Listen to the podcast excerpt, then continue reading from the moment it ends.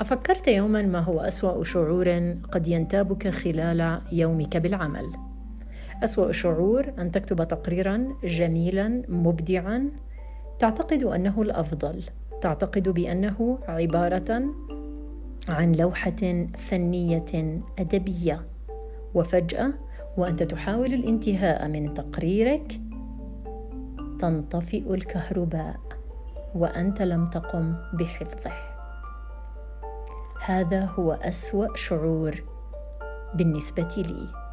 ما هو أسوأ شعور بالنسبة لك؟ مساء الخير.